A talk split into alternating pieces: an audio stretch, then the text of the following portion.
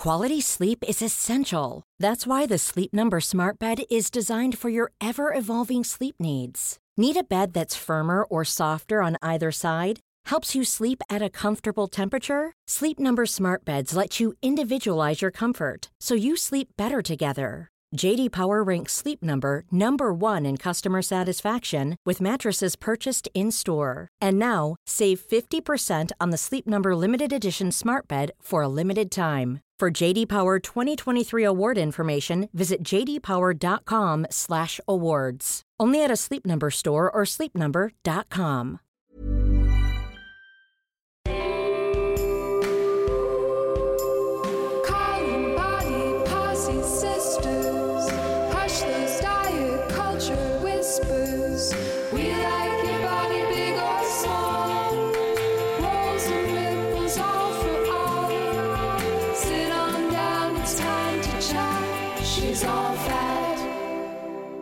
I'm Sophie, I'm Yelly, and this is She's All Fat. the podcast for fat positivity, radical self love, and chill vibes only. Now in our final season. In this episode, we're rethinking about health at every size with friend of the pod, Da'Shaun Harrison. But first, our news corner.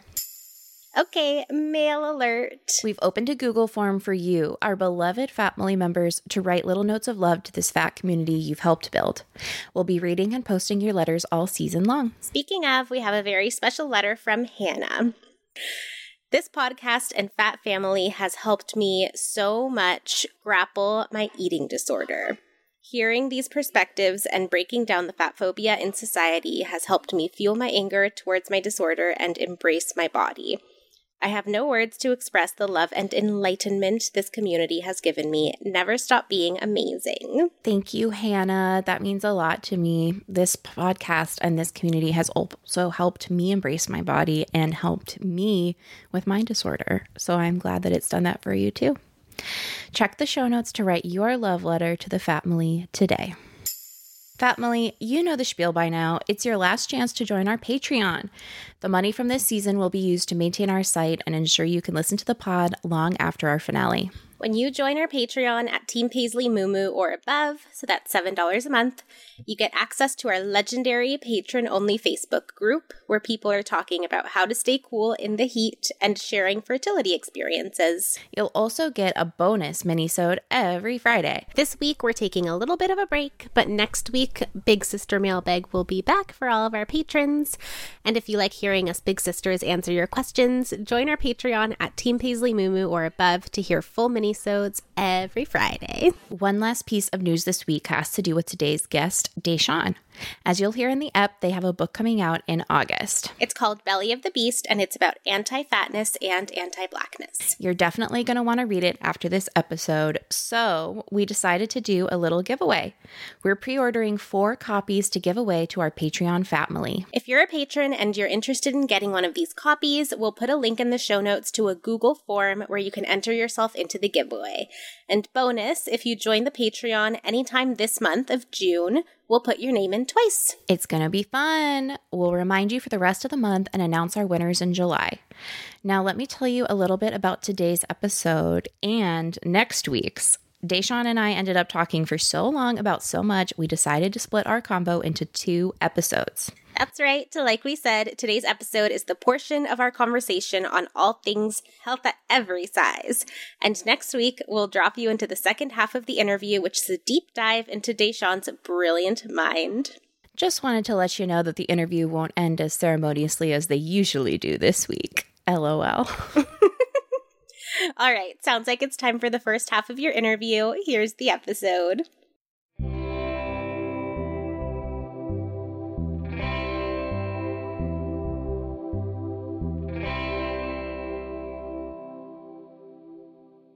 I'm here with Da'Shaun L. Harrison, writer, abolitionist, and community organizer, and Fat Cutie. You might know Da'Shaun from their work at Wear Your Voice magazine, or maybe you've heard of their upcoming book, Belly of the Beast The Politics of Anti Fatness as Anti Blackness.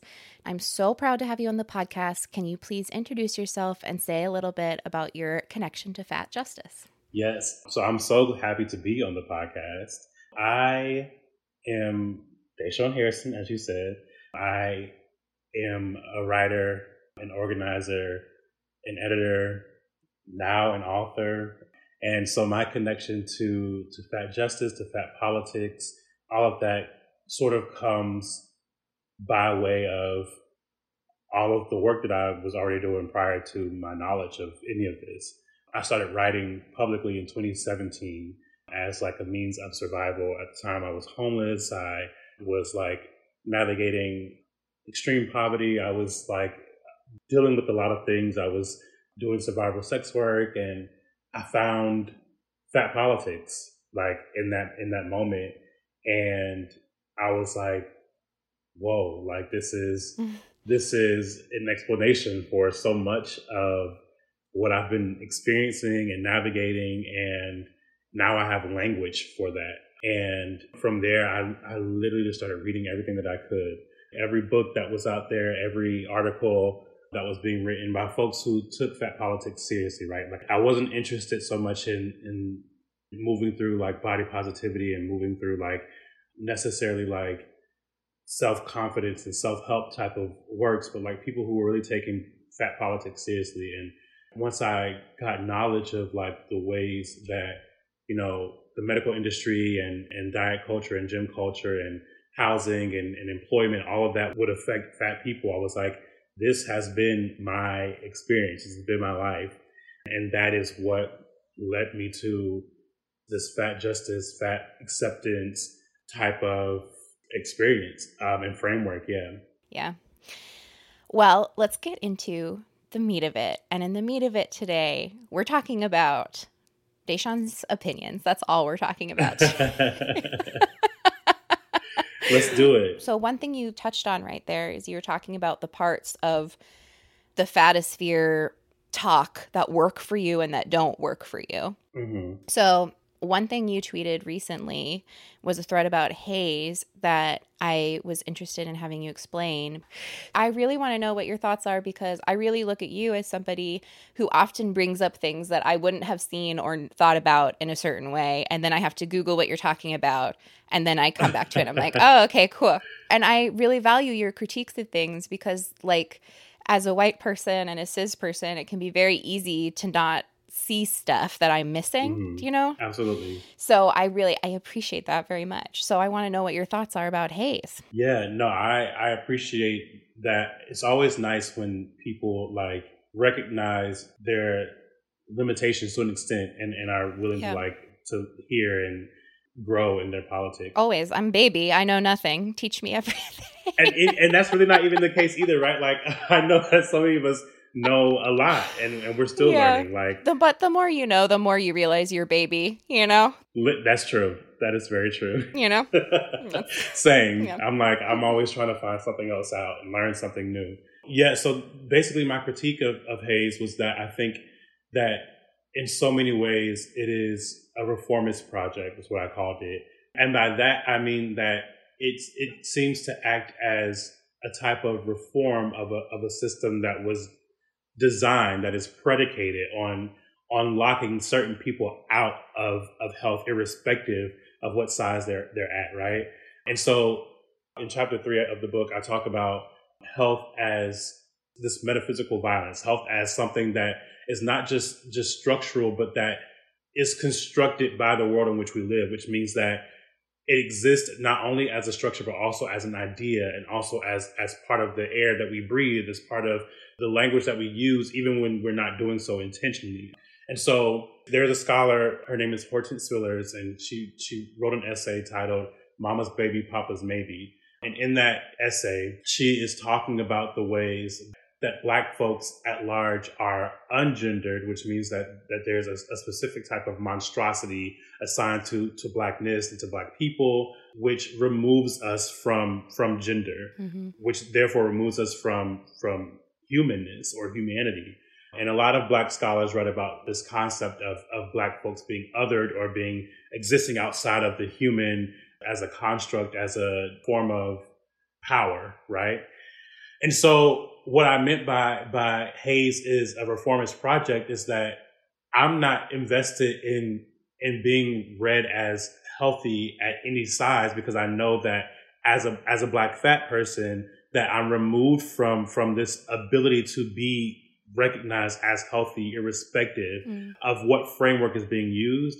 My interest is in destroying the concept of health itself because the medical Mm. industry, which gives birth to health, is produced through anti-blackness, right? We know that some of the first findings of this Western medical industry is is through eugenics. It's through this, Yes. these eugenicist anti-black projects where you know you have white anthropologists and, and and white doctors who are creating entire diseases and illnesses entirely to keep the slaves subjugated.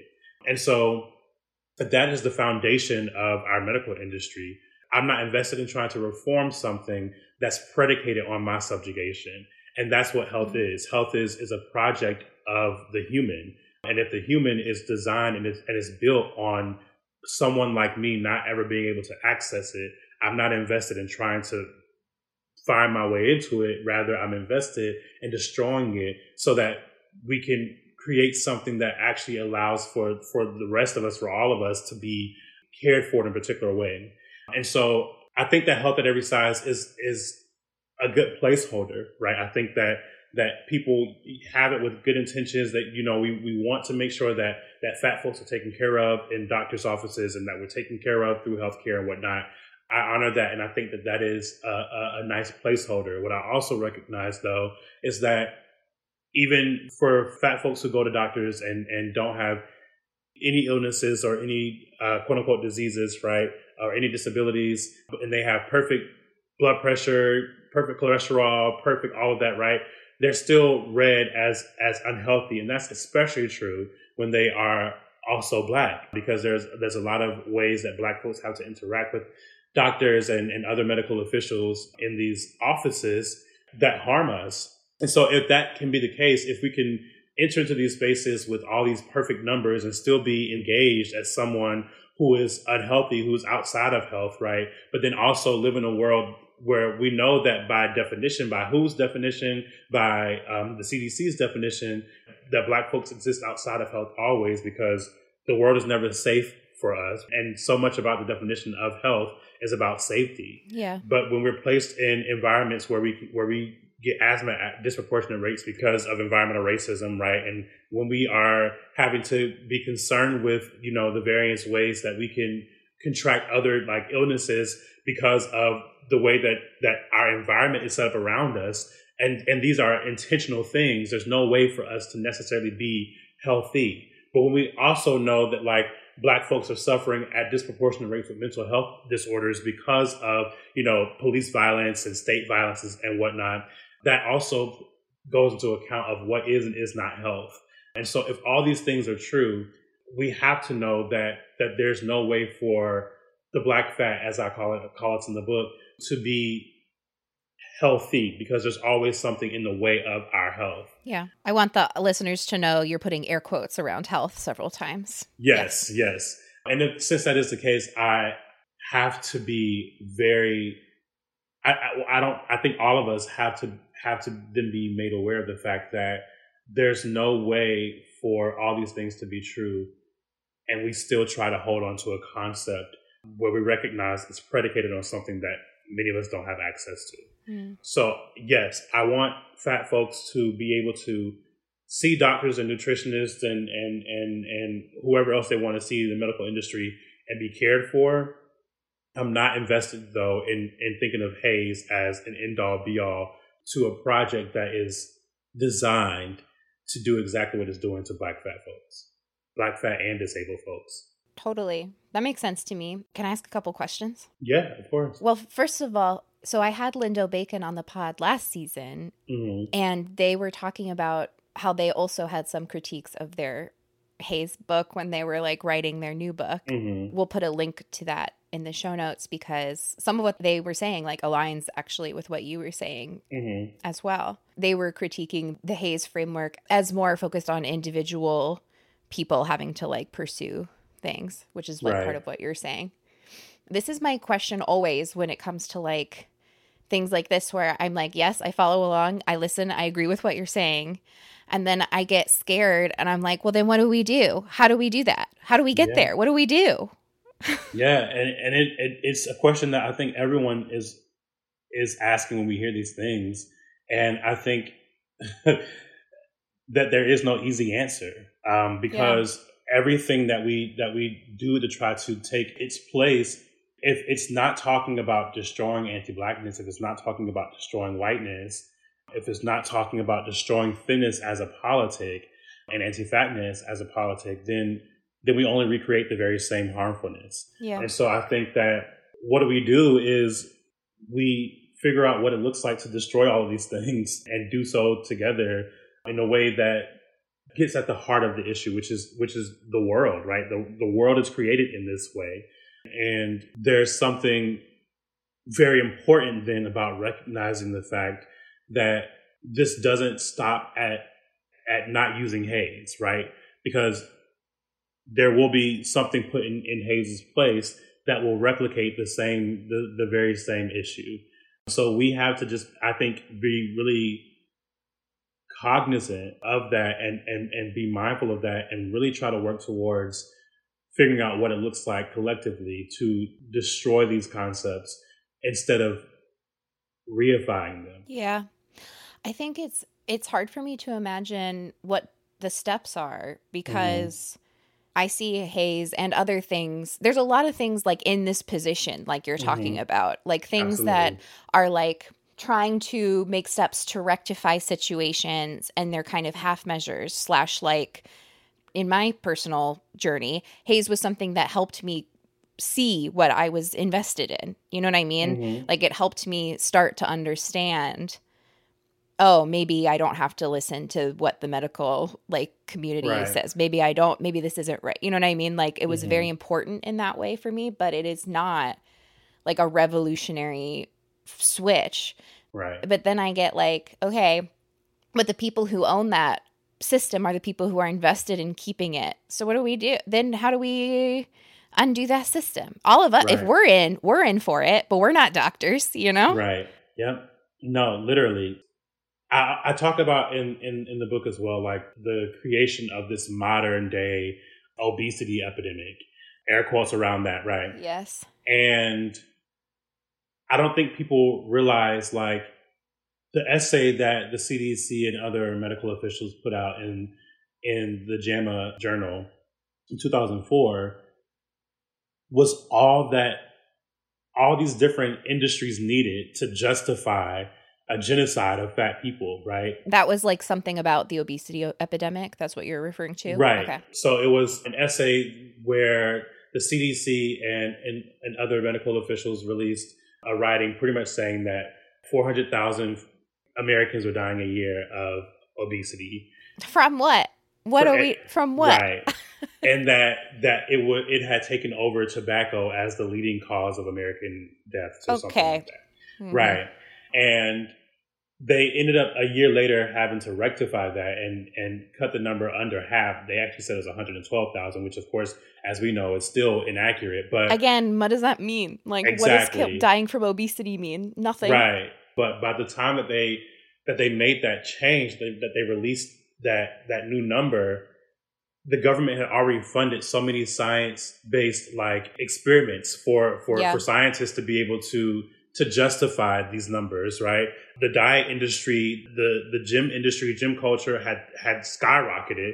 We know the early 2000s is when you get like, you know, Weight Watchers and, and Jenny Craig and, and all of these other like lean cuisine. The birthplace like, of my eating disorder. Yes. Right, for so many of us, right? yes. Like that, that's when gyms start taking, taking over in, in really major ways.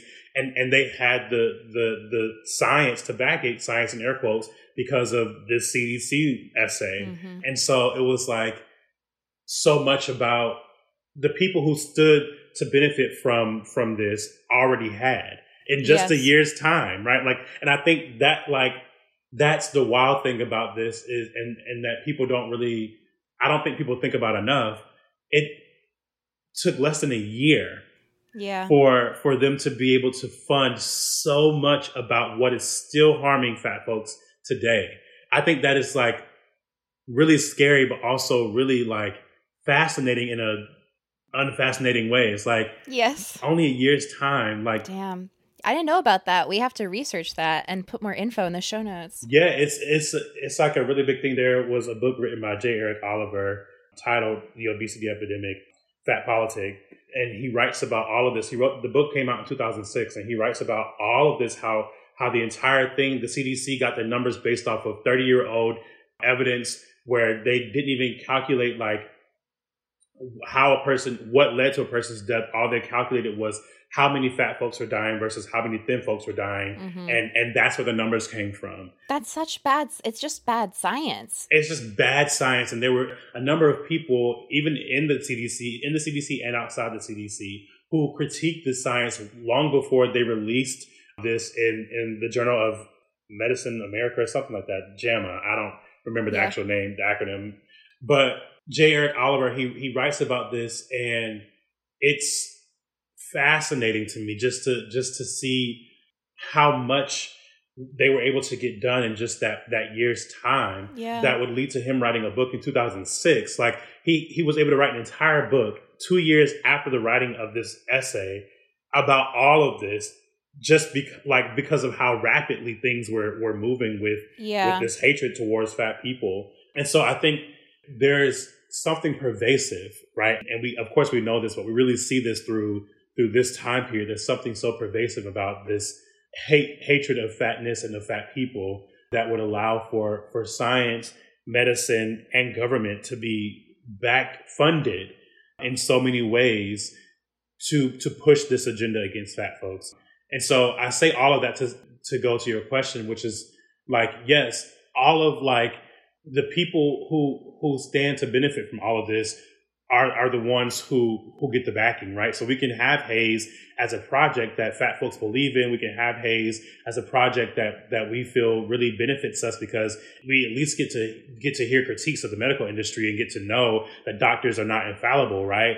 But it's designed through an industry that is Yeah. being funded by the very same people who produce an obesity epidemic in air quotes. And so it's like, who actually benefits from that in the long run, if mm-hmm. not the very same people who have produced the, the the harmfulness that we've navigated? Of course, the hatred of fat folks didn't start in 2004 yeah. so long before 2004 but like this modern day epidemic that we're that we're experiencing Which I once again recommend everyone to read Sabrina Strings' book, absolutely Fearing the Black Body, Yes. especially the end. Very Yes. clear about this. It's very Yes. eye opening. She just really lays out the facts, like boom, Yep. boom, boom, boom, boom. Yep. It's like hard, you know, can't argue with it. right About the modern period, especially, is like she blurred my book really. Oh my Yeah. god, that's so exciting! Oh my god, that's cool. I just got goosebumps. Your book's gonna be so good. I'm so excited for it. Thank Cannot you. wait to read. Cannot wait to read.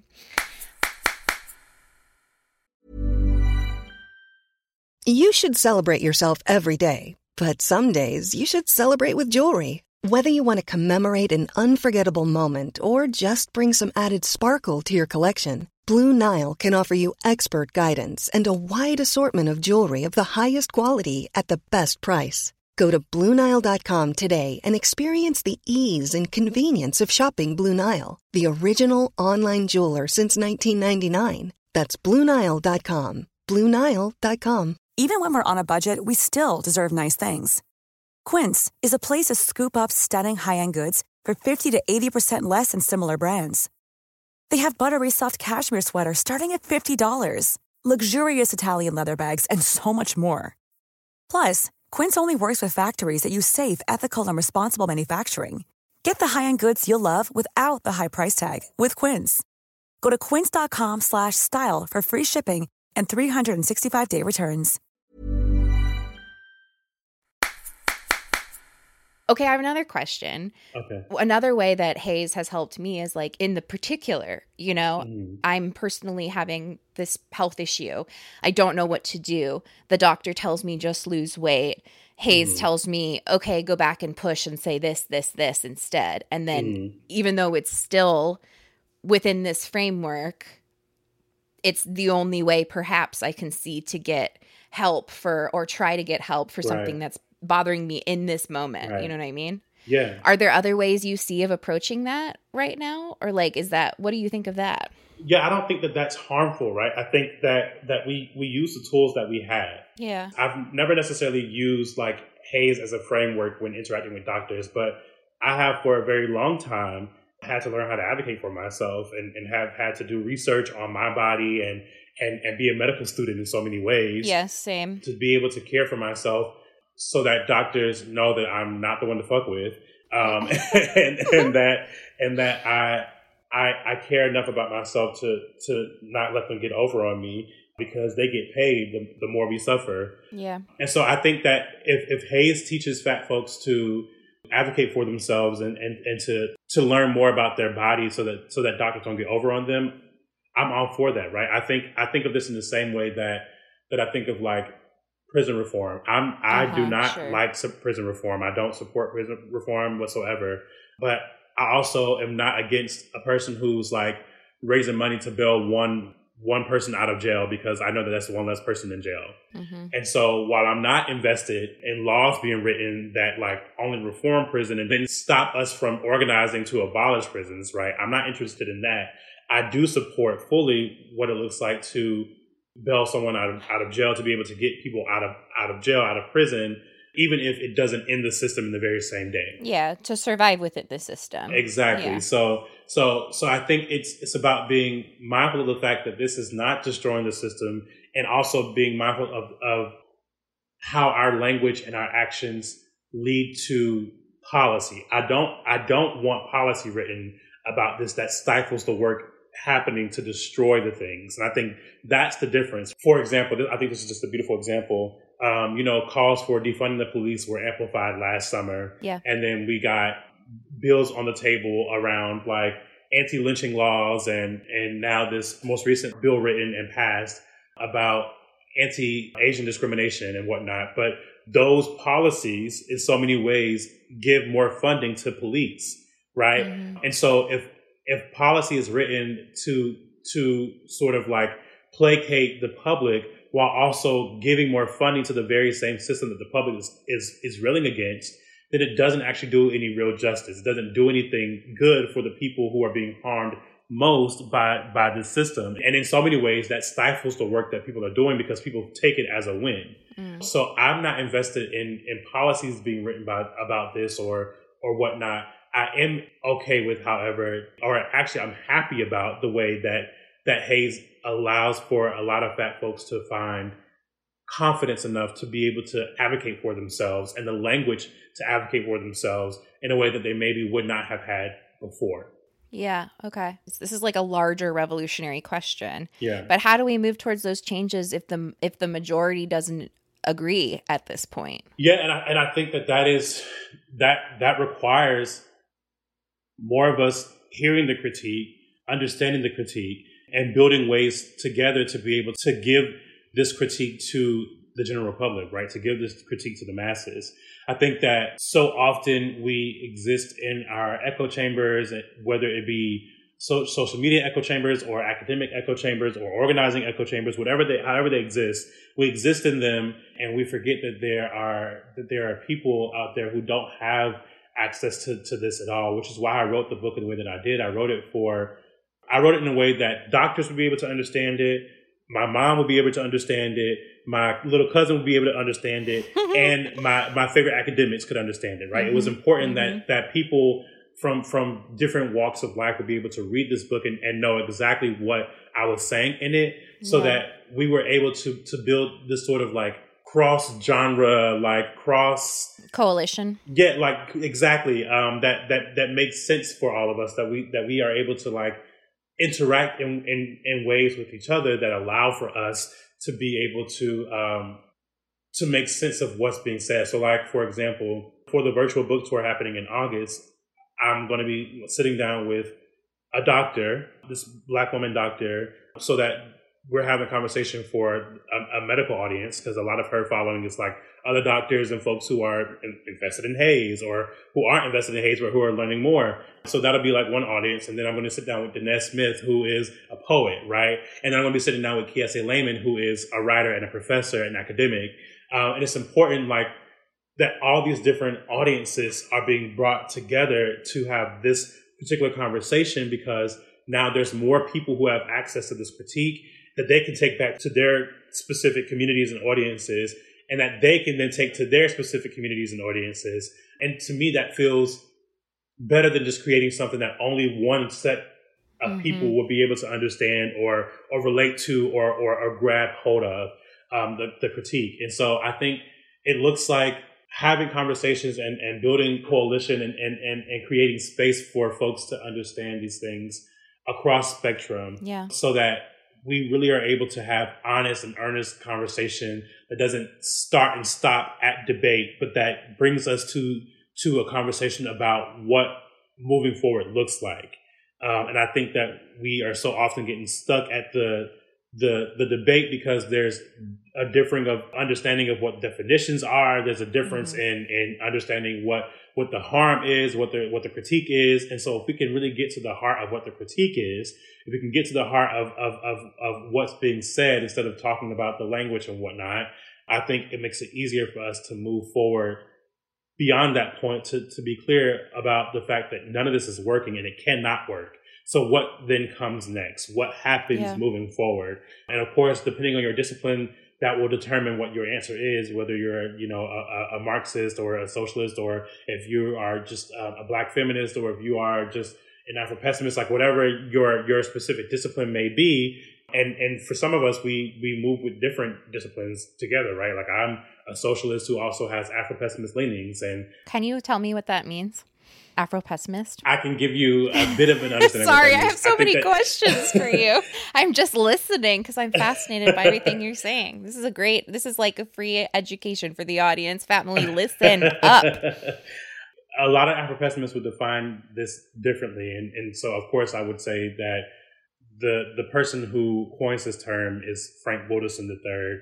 He writes a book called Afro Pessimism, We'll link that in the show notes. and a lot of folks have a lot of critiques of it, but essentially, um, I'm going to try to explain this in, in ways that makes most sense. So essentially, what he's saying is that black folks are the other. Black folks are not human. Um, black folks don't have access to, to, to things that humans have access to. Um, black folks don't have access to things that are designed for folks who are not slaves. Mhm. But black folks are always slaves. We are we have not left slavery. We still we still exist as slaves, even if we've left a physical plantation.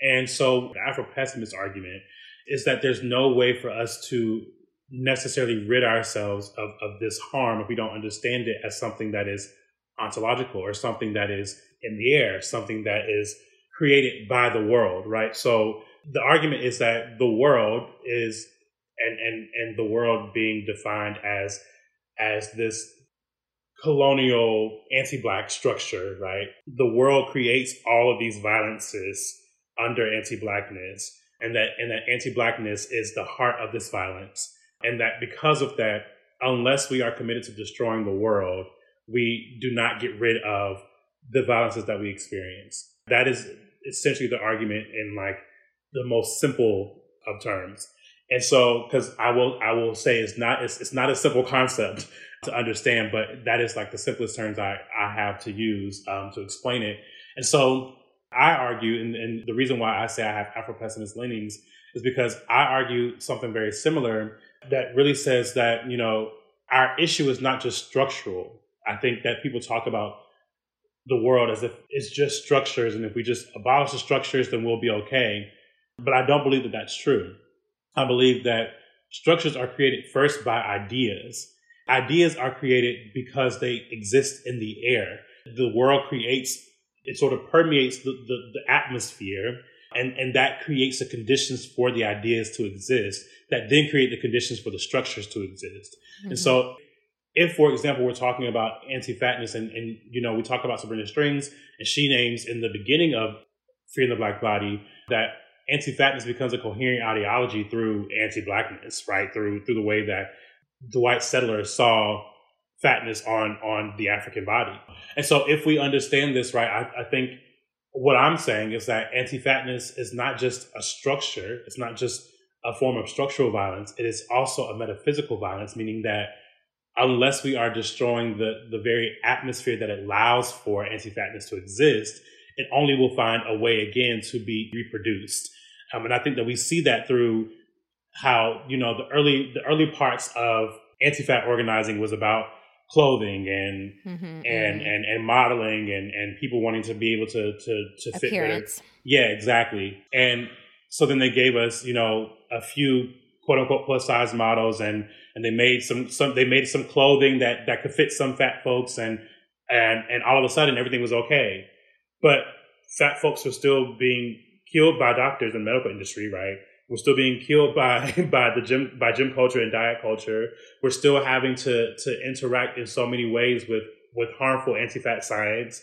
We're still having to interact with harmful anti-fat policy, right? We're still not being hired. We're still being fired at rapid rates. We're still not being housed, right? Like all these different things that are still affecting fat folks. But because we we gave you this piece that was supposed to placate you, right? That was supposed to pacify you. The rest of that doesn't matter. And so the argument is that it cannot only be structural if it permeates every single piece of society, right? And so if if it is in every single thing that we know as society, then there must be something wrong then with society and not just with the structure. Or rather, society must create the conditions for the structure to exist. I try to explain it sometimes like with architect, and of course I'm not an architect, but with architecture, like, you know, th- you have a society and then you have buildings. We live in a we live in a society, Yes. exactly. and then you have buildings, right? But you can tear down those buildings and there can be other buildings built inside of those buildings or Mm-hmm. inside uh, in the space of that of where that building once was Mm-hmm. that would create the very same violences that would create the very same harm that would create the very same conditions because the society that we live in still exists and so unless we're talking about destroying the society that allows for the buildings to be built in the first place that then lead to gentrification that then lead to environmental racism that then lead to all these different things right then we're not having the conversation that that works well enough Mm. that's really where my argument comes in and, and where it kind of relates to Afro-pessimism. Dang, I'm processing. Yeah. I'm on board, but how, what do we do? That's so big. That's It is. everything. It is. And no one person can answer that question. Yeah. And I think that we always we do get stuck at at, at what do we do? Yeah. We don't want to to say, I don't have this answer alone, and I cannot have this answer alone, right? I don't want to answer this alone. We have to be willing to set aside the fact that we we don't have the answers on our own and that perhaps together we can create those answers, we can find those answers. But so much of the issue with the world that we live in right now is that a few white men came up with it, right? Yeah. Like, Yeah. like so. So I don't want to recreate the very same issues that that that we already experienced, where just a, a couple people decide that this is how the world is going to function, and then now we're back at square one, right? Definitely. I mean, I think a lot of what also it's like very easy to think of examples of what you're talking about. Like most Yeah. notably in, in my head is like the ways that like girl boss white feminism, Yes. you know, uh recreated or rearticulated a lot of the same problems in Mhm. just like male white male led spaces. Yep. Wow. You're so smart. I'm so glad you're here to, to explain this. Thank you.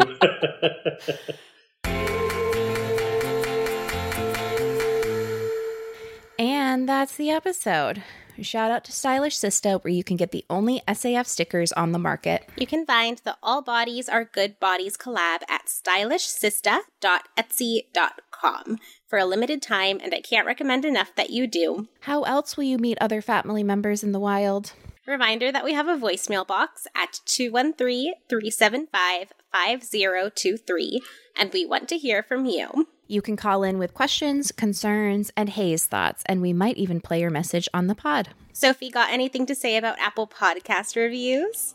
If you want to leave a legacy of reviews for me to cry over on the toilet long after SAF ends, please rate and review us on Apple Podcasts. As always, shout out to our patrons. Thank you to Rachel Blum Jose, Nicole Kineski, Megan Rodriguez, Maggie Holvold, Valerie Nickdow, Michaela Mason, Abby Jenkins, our fat culture sommelier, Emily Tormey, Bronwyn Hudson, and Panda Socks 8. we could not make the show without you. Bye. Bye. She's All Fat was created by me, Sophie Carter Kahn, and April K. Quioh, who graduated. We are an independent production. If you'd like to support the work we do, you can join our Patreon by visiting patreon.com slash she's all fat pod. When you pledge to be a supporter, you'll get all sorts of goodies and extra content please make sure to leave us a review on Apple Podcasts. It's super important in making sure people find the show so we can grow the family. Be sure to check out the show notes for links to the stuff we mentioned today. And don't forget to send us your questions at FYI at she'sallfatpod.com. You can also leave us a voicemail at 213 375 5023, and we might even play it on the pod. Our episode ads are done in partnership with ACAST. If you're interested in sponsoring the show, you can get started at acast.com. Our theme music was composed and produced by Carolyn Pennypacker Riggs. Our website was designed by Jesse Fish, and our logo is by Hannah Sanger. Lynn Barbera co produced and edited this episode. Yelly Cruz is our magical junior producer. Our thin crony forever is Maria Bertel. I'm our host and co producer. Our Facebook, Instagram, and Twitter handles are at She's All Fat Pod. You can find the show on Apple Podcasts, Spotify, Stitcher, Google Play, and wherever else you get your podcasts. Stay safe. We love you.